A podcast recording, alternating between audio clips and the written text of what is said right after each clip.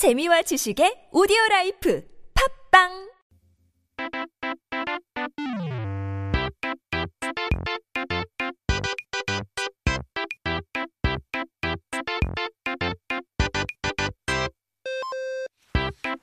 It's time to take a look at our Korean dictionary. 사전을 한번 펼쳐보고 오늘의 첫 번째 단어를 살펴봐야 되죠. Our first word of the day is 케케묵다. 옛날에는 쓰던 물건이나 옷이 케케묵었다는 소리를 들으려면 그래도 십 년은 썼어야 했던 것 같은데 요즘은 트렌드가 워낙 빠르게 바뀌는 세상이다 보니까 뭐 삼, 사 년만 있어도 케케묵었다는 소리를 듣곤 하죠.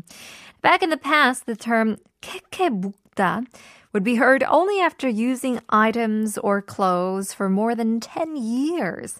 But we're living in a super fast-paced, changing world, world, and now it only takes, what, three to four years, if that, before you get to hear this term. But 뿐만 아니라 나이가 있으신 분들일수록 케케 묵은 꼰대 같은 소리라든 듣지 않으려고 더 조심하신다고들 또 하죠. Not only this, but I guess older people nowadays try their best not to be called 케케 묵은 꼰대, too. 이제 물건뿐만 아니라 이런 어, 뭐 일이나 지식이 오래되어 시대에 어, 뒤떨어질 때 우리는 케케묵다라는 표현을 쓰는데요. 자주 쓰고도 하는 표현이긴 하는데 케케묵다는 어디서 온 걸까요? So not only for items or clothes, like we said, but you would use this term 케케묵다 to even describe knowledge that is old. Kind of old news. It's kind of obsolete to the age, you know? Now, we use this term quite often, but where did it come from? 케케이라고 하면 잘 와닿지 않아도 켜켜이라고 하면 조금 더 와드시나요? 켜켜이 쌓다라고 하면 물건을 차곡차곡 쌓다라는 뜻으로 쓰곤 하잖아요. Now, when I say 케이케이, it doesn't approach you that well, but how about when I say 켜켜이? You stack something up 켜켜이, uh, and that means to stack things in order. So 켜라는 말 자체가 물건을 쌓았을 때 하나의 층을 이야기하는데요. 켜켜이라고 하면 뭐 포개진 층마다라는 뜻을 가지고 있죠. 그래서 켜켜이 묵다라고 하면 여러 개의 층 쌓여 오래되었다라는 뜻이 되는데요. 이게 왜 시대에 뭐 뒤떨어지다라는 뜻이 된 걸까요? So the character 켜 itself means the layer of an item when you stack them up together.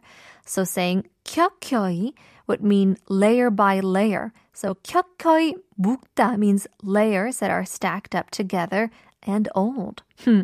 So why did this term mean outdated? 우리가 옷이나 이불을 정리할 때 생각해보면 이해가 어, 될 수 있을 것 같은데요. Maybe it'd be easier to understand when we think about the times when we stack up our old clothes and blankets.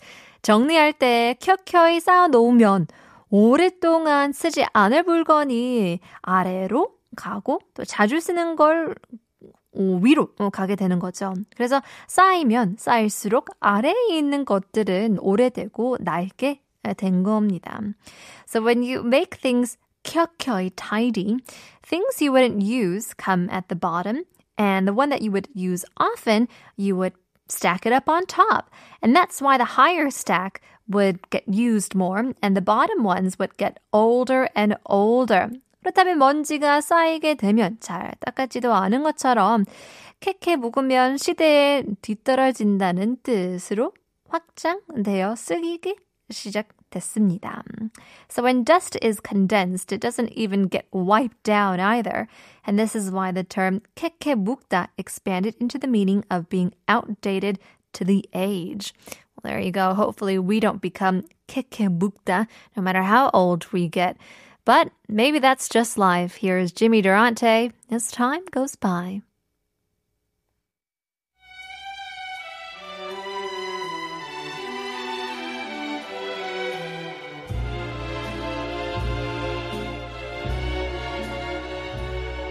You must remember this. A kiss is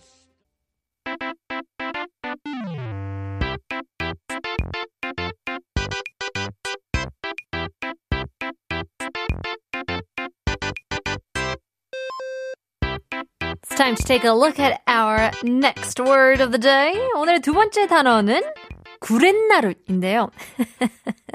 It's one of my favorite Korean words. It's such a fun term.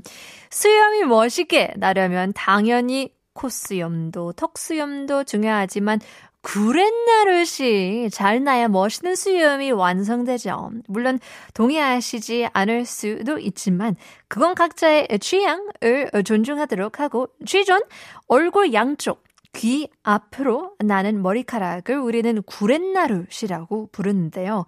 그렇게 다들 부르는 건 알지만 이게 왜 구렛나, 구렛나룻이라고 불리는지 생각해 보신 적 있으신가요?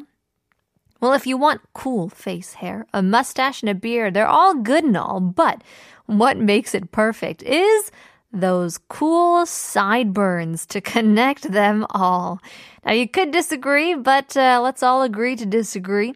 We call sideburns on the side of your face or in front of the ears 구렛나루. Now, we know we call it this, but have you ever wondered why? 이건 두 단어가 합쳐진 단어인데요. 구레는 굴레의 옛말로 뭐 소나 말의 목에서 고삐에 걸쳐 거는 줄이에요. 그래서 그 줄이 동물의 얼굴 옆을 둘러싸고 있는 모양을 하고 있죠. 이제 귀를 거쳐 어, 지나가서 얼굴 전체를 감싸야 사람이 동물을 통제하기가 쉬워지거든요. 그래서 줄이 잘 풀리지 않기도 하고요. So this is a word that is combined from two other words. So 구레 is an old term for 굴레. Now what 굴레 is, is a rope that you would have around your cow or your horse's neck to their head. Now, it was a form of covering the face through the side of the face.